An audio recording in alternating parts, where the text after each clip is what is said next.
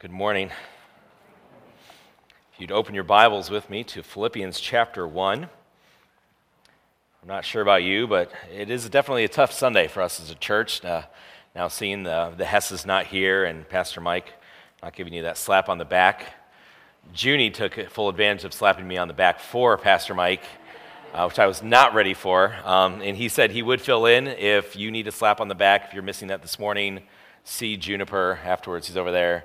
Um, he would love to do that for you. Um, I just want to uh, encourage you as we continue uh, in Philippians. We're going to be continuing through God's blueprints for the church. Um, as uh, we just got back from junior high camp yesterday, uh, last week, sometimes when I'm really tired, some of the teens know this from Sunday school. Uh, if I'm really tired, sometimes I start saying things. I go off track a little bit rabbit trail. So if you see me doing that, just like stop, do this, or just stand up and yell stop, or focus, something like that. If you do this, I know you mean to, I need to focus a little bit more. Um, so that would be a great help to me. But I wrote everything out, so hopefully I'll stick to the script uh, this morning. We won't have too many rabbit trails. But in Philippians uh, chapter 1 is where we're going to be beginning. Um, as we have the opportunity to be together, as I have the opportunity to preach. I'm definitely appreciating those senior pastors who work at camp uh, every year when they go to camp and then they have, to, they have the opportunity to preach on that next Sunday morning. I definitely have a more appreciation for them and the, the effort that they put in. For Paul, as he's writing to the Philippians, the believers here, uh, this church that is set up in Philippi, he's writing to them from prison in Rome. Acts chapter 16 records the account of why he's in prison. He would cast out a spirit from a slave girl. And so then the owner, since he couldn't make any money off the slave girl anymore, uh, sought to beat Paul and Silas and have them thrown in prison. So, this is the, the setting to which Paul is starting to begin to write uh, to the church in Philippi. And we have this, we're going to look at how to have true fellowship this morning, not just based on. Um, our preferences, not just uh, based on some of the things we like or don't like, but based on the gospel and based on this true, real fellowship that we have. As Paul begins, uh, well, let's read verses 1 through 11 together, and then we'll look at this introduction he has. Paul and Timothy, servants of Christ Jesus, to all the saints in Christ Jesus who are at Philippi, with the overseers and deacons, grace to you, and peace from God our Father and the Lord Jesus Christ. I thank my God in all my remembrance for you, always in prayer of mine for you all, making my prayer with joy, because of your partnership in the gospel from the first day until now. I am sure this, that he who began a good work in you will bring it to completion at the day of Jesus Christ. It is right for me to feel this way about you all, because I hold you in my heart, for you are all partakers with me of grace, both in my imprisonment and in, in the defense and confirmation of the gospel. For God is my witness, how I yearn for you all with the affection of Christ Jesus. And it is my prayer that your love may abound more and more with knowledge and all discernment, so that you may approve what is excellent, and so be pure and blameless for the day of Christ, filled with the fruit of righteousness that comes through Jesus Christ to the glory and praise of God. Let's pray together. Lord, we are thankful for this passage. We're thankful for the encouragement uh, that it will be to us as believers in Christ. Uh, we pray that you'll uh, uh, give us um, just clarity as we think through your word. I pray as we sang uh, earlier, I need you, Lord, I need you. And I, and I do need you to help me, help me to focus, help me to have the right words to say, help me to preach with clarity your word. We pray in Jesus' name. Amen. So we see that it's written from Paul and Timothy. Paul's included Timothy in some of his other letters that he has written, even though this is mainly this is from Paul to the church at Philippi. But Timothy, being a fellow servant in Christ, uh, he includes Timothy in the heading of the letter. He did this as he wrote to the Corinthians, uh, the Thessalonians, and the Colossians. And so we see that Timothy is clearly a, a faithful servant of the Lord, servant of the gospel. And as we know from 1 Timothy and 2 Timothy, Paul and Timothy have a very close relationship together. We'll look a little bit more at Timothy later on in chapter 2 in the coming weeks. So it's also written to the saints, and he specifically points out the elders and deacons. So it's very uh, interesting how he really uh, denotes and specifies that it's not just to all Christians, just a general Christian letter, but he wants to make sure those leaders in the church are paying attention well to this as, as this is meant for them too, not just for everyone else, but for those who are in leadership. It says, Grace and peace to you, a common greeting uh, for them. I invited, uh, I'm going to invite Gunnar and uh, John to come up here. They're going to help me out all I told them is that they're going to pull on some rope. That's all the information I gave them, and they were somewhat hesitant, wanted more information, but that, that's all I'm giving you. So they're going to come up here. We won't have this every time, so don't worry. It's a one time thing. All right, so, all right, so you guys have, both have the rope. On the count of three, I want you to pull, but don't like, don't hurt yourself, okay? Just take it easy. I should have had them stretch, right? One, two, three, pull. Okay, stop, stop, stop, stop. All right, you're doing it wrong. I don't know why. I know it seems very simple, right? But you're actually doing it wrong. So I want you, let's try something different. You turn this way. Now, on the count of three, I want you to pull. Not push, pull. Yeah. One, two, three, pull. Yeah. Good. Very good. You guys can get a piece of candy afterwards. Nice job. Yeah. All right. You don't have to clap for yourself. All right. Okay, you're clapping for the candy. Good. Thank you very much. That was helpful. Now, it's kind of odd. You saw the look on his face that happened in the first service as well as like, and by pull, do you mean push? It's like, no, pull. When they got up here, when we bring them up for, uh, you get a piece of rope, right? It, naturally, we're thinking tug of war. You first get up there, you instantly think we're against each other. That's just a natural thought process that we all go through. Sometimes we can get that way even in our own relationships with other people, that we think, oh, naturally, we're against each other. We're going to start out against one another, but when I turned John so that they're actually facing the same direction, then they're actually pulling in the same way, it made it a lot easier for them, didn't it? They're both going the same way, then they, they both won. Uh, at Twin Lakes Camp, where I counseled many years ago, um, we had this activity with our cabin, and we had a uh, we did it with counselors. Me and this other counselor did it. We started our canoe underneath the bridge, and what we're going to do, we faced opposite directions, and our goal was just to paddle as hard as we could to try to get our boat to the other side of the bridge, to get out from underneath the bridge. Um, after about 15 seconds of paddling as hard as you can, um, your arms start to burn, all right? You start feeling the burn. After about 30 seconds, uh, your arms start feeling like jello, and you're just kind of like, you feel like you're going really hard, but you're really not.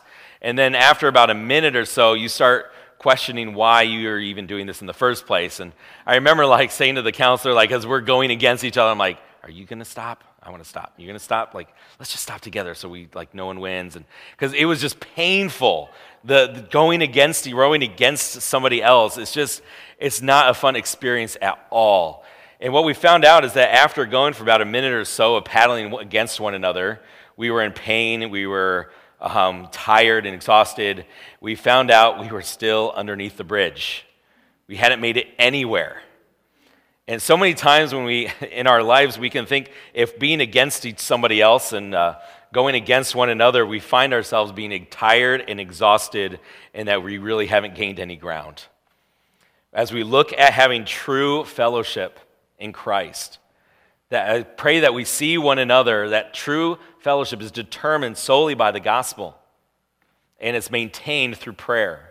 So, our big idea for this morning that we want to see each other as on the same team, as one in Christ, and that other preferences, while we might differ on favorite teams or uh, maybe athletic abilities or uh, computer abilities, I realize at junior high camp that I have zero uh, I used to be good at video games and have knowledge about it. Now I know nothing.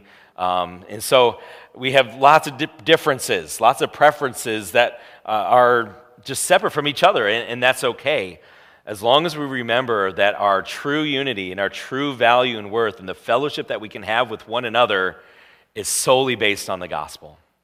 That we're in that canoe, we're going the same direction. We're pulling on the rope, but we're pulling the same way. Couple main points that we have for this morning. First is our partnership in the gospel, as we'll see in uh, verses 3 through 8. So let's look at verses 3 through 5. We'll see that we have a common connection. He says, I thank my God in all my remembrance of you, always in every prayer, making for all making my prayer with joy. How is that possible? Doesn't, hasn't he ever worked with Christians before? Hasn't he ever realized that we are sinners? We're not always the nicest, maybe, to each other. Uh, we still have struggles with one another. How can he always make every prayer he has for them with joy? Well, in 1 Corinthians, Paul writes a letter to a church that was really, really struggling. He, he writes some really difficult truths for them to hear as they're struggling with sexual immorality as they're struggling with divisions in the church and fighting. Uh, he, he mentions that he's glad he didn't baptize any of them because they didn't want, he didn't want them following him instead of following Christ. And there's just lots of struggles that this church had. It seemed to be a church filled with people who were just sinning it up. All right? And he starts out in 1 Corinthians chapter 1 verse 4 saying this to a church that was really giving into these sins. He says, I give thanks to my God always for you. How can you do that? How can you be thankful to God for people who are sinning against one another? How can you be thankful to God for people who are probably a lot of them sinning against Paul? I mean, he had a relationship with these people, and yet they are going to these other sins and not living for the Lord. And he says, I give thanks to my God always for you. He finishes out verse 4 by saying, because of the grace of God that was given you in Christ Jesus. Because you have been redeemed, I can give thanks for you. He says, whatever other circumstances are going on, he said, I want to start out, before I start laying out some hard truths for you to hear, before we talk about how you need to turn back to Christ, how you need to turn away from these sins, before we start going in all these different directions, he says, I want to make sure that you know I am thankful for you because you have been purchased by the blood of Christ, because you have been redeemed, because you have faith that Jesus Christ died on the cross for your sins, that he rose from the dead, and you have your trust in that for your salvation. Start there. What an encouragement that is for us, right? That no matter how many times somebody might sin against us, no matter how many times we might sin against one another, we can be thankful to God all the time for one another because of the relationship that you have in Christ and I have in Christ. That means we have unity. That means we have a common connection. No matter whatever struggles we'll get to later, uh, I might sin against you, you might sin against me, but we can start with being thankful for each other because of the partnership, as he says here in verse 5, the partnership in the gospel. Every one of us have our sin struggles. We all have things we're working on, we're growing at different rates at different times. But we can be thankful for every single one of us in here. We can be thankful for each other and, and remember each other with great joy because of what Christ has done. God's blueprints for his church, for us, is that we look at one another first as a fellow partner in the gospel. What a great encouragement that that is our common connection. And that's really the most important part about us. There's also this common hope in verse 6. It says, I'm sure that he who began a good work will bring it to completion at the day of Jesus Christ. So, what is this work? Uh, we see, it, we certainly know that it's not a work that we do in order to earn our salvation. Because that would fly in the face of what he said to the Ephesians in chapter 2, verse 8 and 9, that it is by grace that you have been saved. This not of yourselves, it is a gift of God, not of works, so that no one can boast. So, this work that has been begun in us of salvation is clearly, as he says, He who began the good work in you, this work of Christ, of salvation in your life, it is God who began this work, and He is the one who's going to bring it into completion. Aren't you thankful for that? So I know that if it was up to me to work my way to heaven, I sin far too often for me to be able to work my way to heaven. Even one sin, Scripture says, I'm guilty of breaking the whole law. So as soon as I sin once, I'm done. It's over. But God is the one who begins the work in us, who began this work of salvation, and it's Him who completes it. So let's say even God starts this work of salvation, what if it was just up to me then to keep it going and to bring it to completion? How's that going to go? I can tell you from a, being at a week with junior highers all week, 24 7, my sin level, I tell you what, it's, I'm so thankful it's not up to me to maintain my own salvation and to bring it to the point of completion because it's not going to happen, okay? Nobody from our church, it was the other campers. Nobody, our, our junior highers were angels and just perfect, perfect kids. But if it's up to me, it's not going to happen. So it has to be the work of God. And that's where our hope lies that it's God's work, that He's going to bring it to completion. Now, Titus is really, he approved this, of me mentioning this in the sermon. He's good at building Legos and making these creations on his own, as many junior boys are. Uh, they love Legos, maybe even older kids as well, like the Legos. I'm glad Titus enjoys it because now I can play with Legos and it's not weird. Um, so he, I remember he came up to me one time and he, and he held up this just small little Lego creation he was starting on, and he said, Look, Dad, it's an airport. And I looked at it and I was like, Great. I didn't really see it because he was just starting out on it, and I'm like, an airport, sure. Good job, son. Yeah, I'm like, I, I don't get it. Okay, whatever. Then a few weeks later, he's like, hey, Dad, you want to come see my airport? I'm like, yeah, just bring it up to me. He's like, I can't.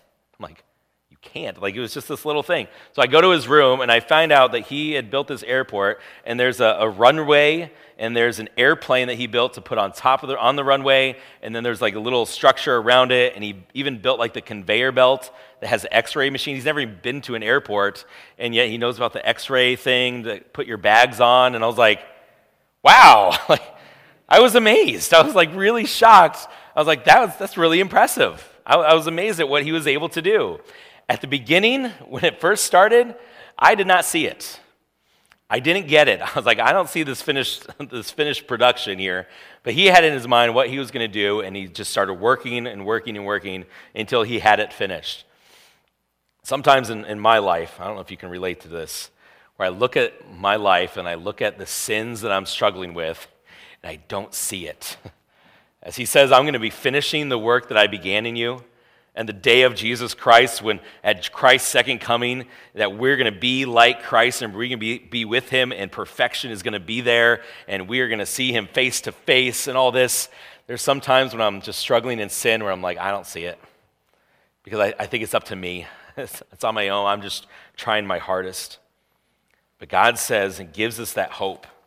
Even if we're struggling in sin, God gives us hope that there's forgiveness and that He will bring it to completion, and that the end result of every believer in Jesus Christ is going to be perfection with Christ. That's a hope that I can latch onto. I hope, and I do pray that this is your hope as well. We have this common hope no matter what struggles we're going through, no matter what stages we are in our Christian walk, that we all have that same hope of one day being with the Lord and that we will be a finished work. We also have a common grace with one another. He says in verse 7 and 8, he has this deep love for them. He says, For you are all partakers with me of grace. Paul knows a thing or two about the grace of God. If you think back to uh, 2 Corinthians chapter 12, when he was talking about this thorn in his flesh that he was just pleading with God, he said, Get rid of it. This is difficult. I don't want this in my life anymore. And if you remember what God said to him, say it with me My grace is sufficient for you. Paul didn't need the, the circumstance to be removed, he needed God's grace in his life. And now, as Paul is writing to these believers in Philippi, he's writing to them from prison. He was beaten. He might be bloody as he is writing these, penning these words. He says, partakers of grace. I'm sure he's reminded of the, the, what God said to him, My grace is sufficient for you, when he was going through other struggles in his life. And he says, You also are partakers with me. So it's the same grace, the same grace that he is exhibiting by, through God and how God's working in his life in prison and beaten. He said, You are standing up for that same exact gospel. We have the partnership in the gospel. So he said, This, thing, this can happen to you as well. This can happen to Paul, This can happen to anyone who's standing up for the gospel.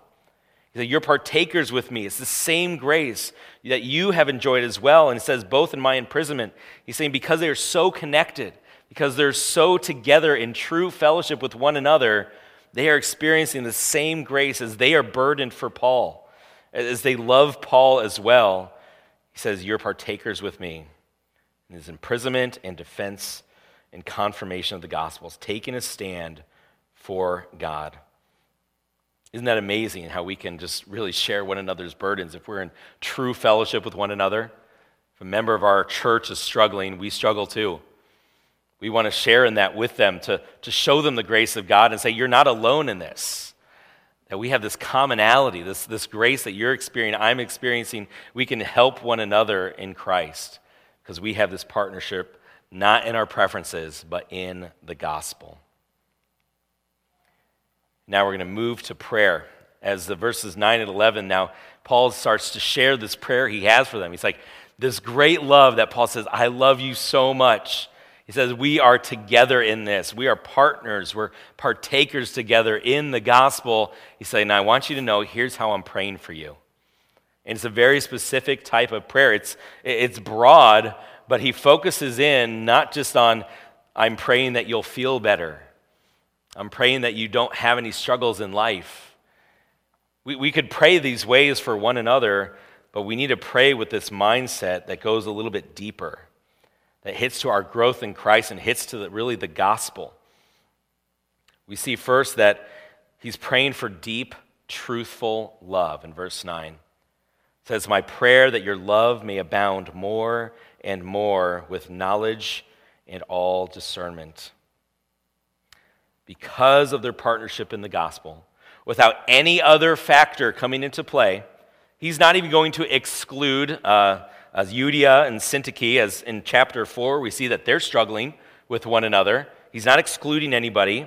His prayer is not contingent on whether people are sinning or not sinning or how much of a relationship he has with them. It doesn't matter. He says he's praying for all of you that your love will abound more and more.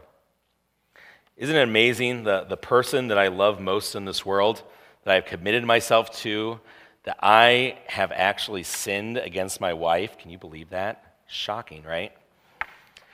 No, the person I say I love the most in the entire world, I still have room to love more. So if that's true for me in that case, I think I have room to love everyone in this room more. Um, Paul is writing to a seemingly a very healthy church, and he's saying, I pray that your love abounds more and more. We might think and say, oh, I'm good. There's always room for growth. I think we all recognize that, even with the people who live in our house that we love the most.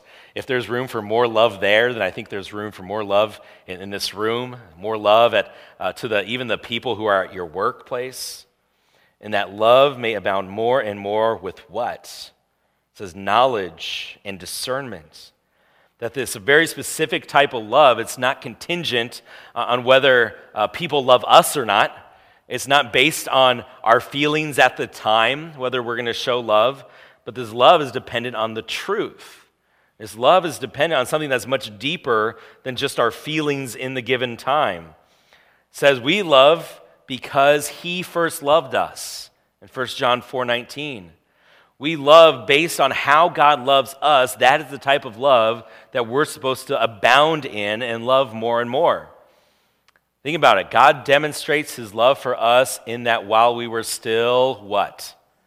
Sinners, enemies of God, he says that he sent Christ to die for us while we were sinners. So that throws out any sort of, well, I don't have to be nice to them because did you hear what they said about me? Or did you see what they did to me? They didn't even shake my hand this morning.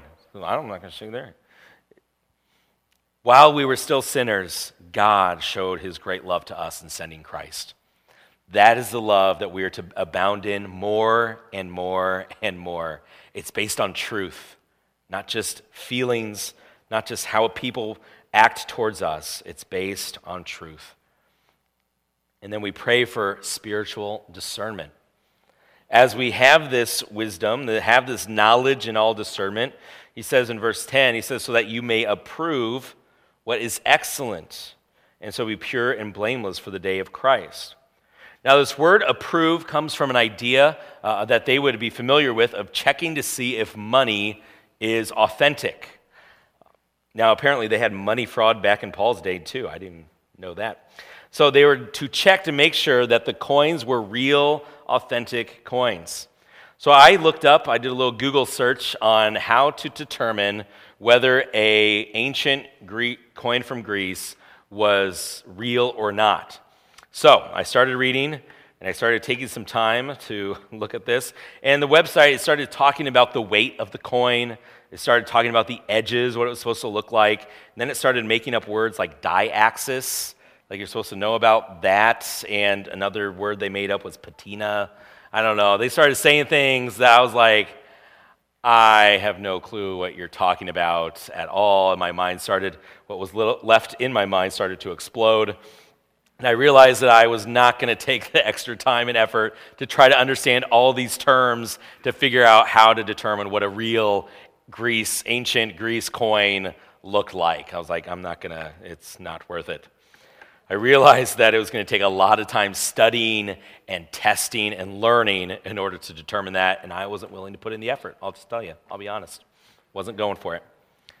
But as Paul mentions this word to approve to these Philippian believers, he's saying that you need to take the time to study and test and learn truth if you're going to be able to authenticate and determine what is right and wrong, what God has for you, this love that you need to abound in more and more, it's going to take some effort for you to approve what is excellent. For you to know what is excellent, it's going to take some effort to study it and to learn it, right?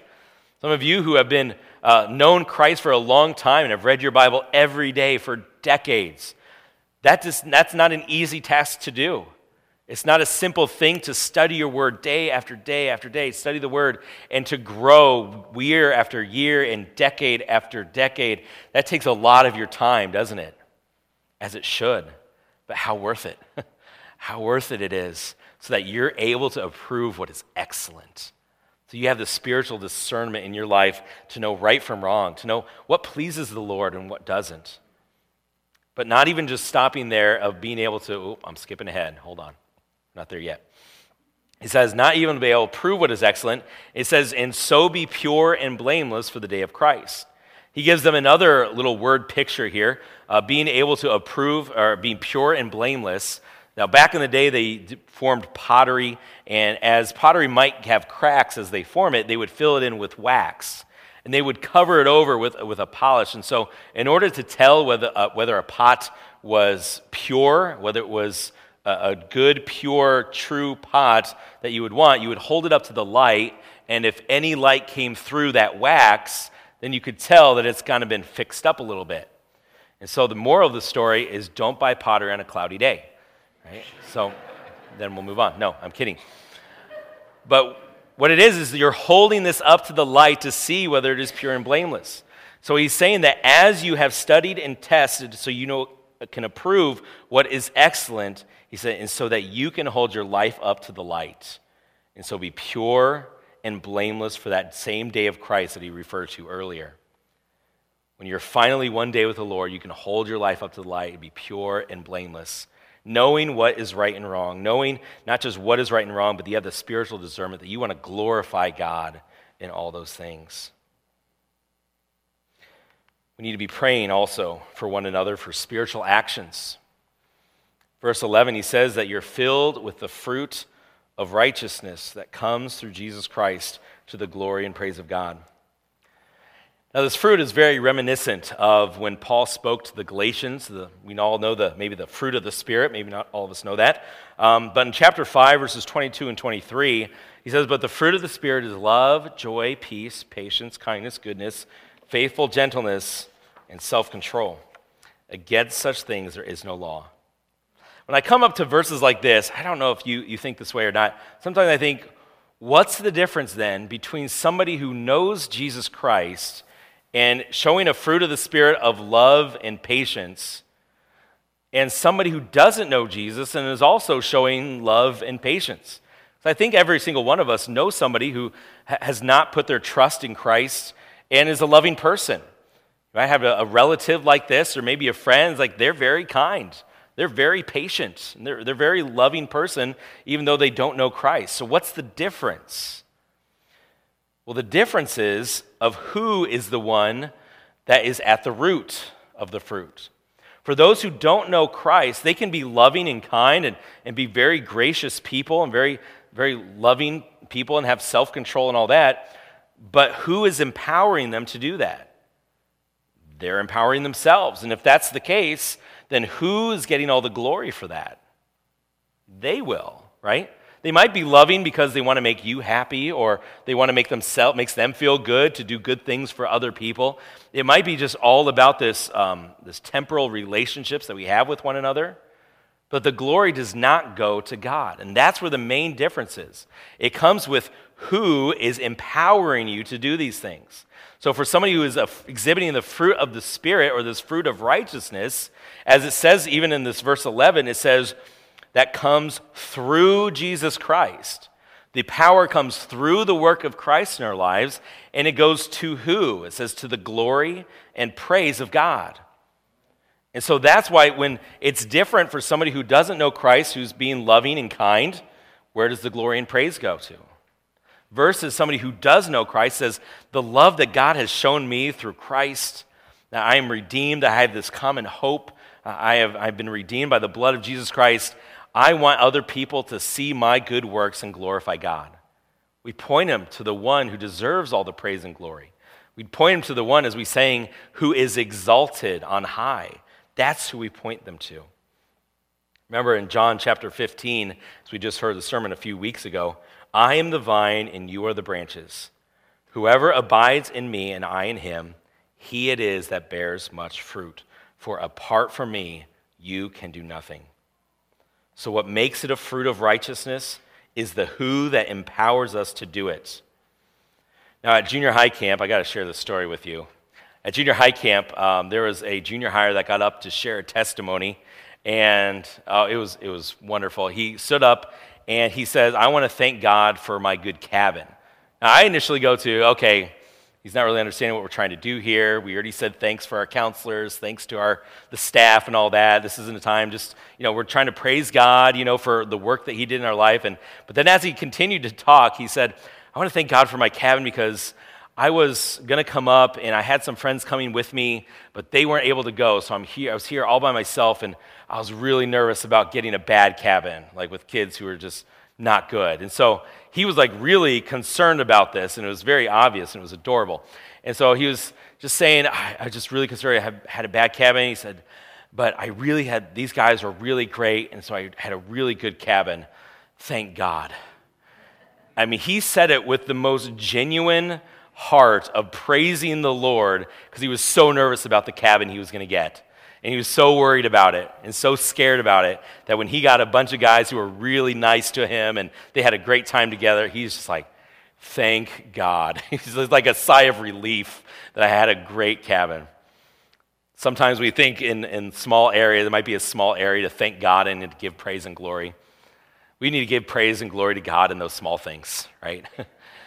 we need to give praise and glory to God and, in the big things that happen as well.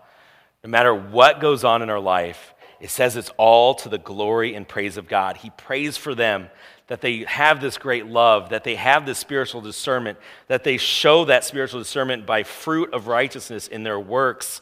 He says, to the glory and praise of God. Not for use that people think you're awesome or super spiritual. He says, to the glory and praise of God. If you're a member of this church, I praise the Lord for you genu- genuinely. I praise the Lord for you the part that you're going to have in helping us in this search for a new pastor. You have great wisdom, and we pray, pray these things for you that your knowledge, that your love will abound more and more in knowledge and discernment. If you're a guest with us today, I praise the Lord for you. I'm glad you're here.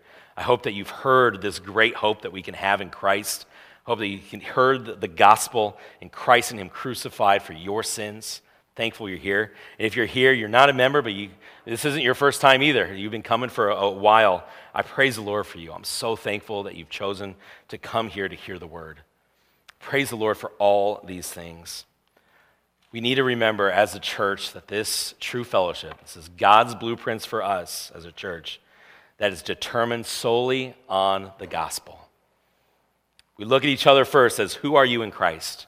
Do you know him? If not, let me tell you about him. If you are, praise the Lord. Let's go from there. And then let's maintain that great fellowship that we have. Let's maintain that, go in the same direction by praying for one another in such a biblical way as he has outlined in verses 9 through 11. So we're going to end, end this way. It's a little bit different. I want you to, it might seem a little awkward, but do it anyways. To look across the room, not somebody in your row, somebody in another row. And I want you to insert their name into this prayer that Paul gives. I want us to pray for somebody in this row. If you don't know who their name is, just pray, say, pray for the guy in the hair or the guy with no hair. I don't know. Uh, God will know who you're talking about if you don't know their name, okay? So it'll be all right. I want you to pray for somebody else in our church, in this room, this way. Instead of just saying, well, I hope they feel better, I pray that they have safe trip home, let's pray this way for one another. So I'll just read it and you guys just pray in your heart. Say, it is my prayer that they May their love may abound more and more with knowledge and all discernment, so that they may approve what is excellent, and so be pure and blameless for the day of Christ, that they may be filled with the fruit of righteousness that comes through Jesus Christ to the glory and praise of God. Let's pray for one another that way this week and in the weeks to come. Let's uh, join in fellowship with one another because of who we are in Christ. Let's pray. Lord, so, thank you so much for Christ that we can have this unity together. We can have this great fellowship with each other, uh, even though we might have other differences. Um, knowing that we're one in Christ, what a joy that is, and the hope we have in Him. Um, pray that that gives us joy throughout the week. We do pray that we pray for one another. I hope that we're loving one another. I hope that we're uh, saying, uh, sharing what's going on in our life to the praise and glory of God. Help us to pray for each other in a way that pleases and glorifies you. I pray this in Jesus' name. Amen.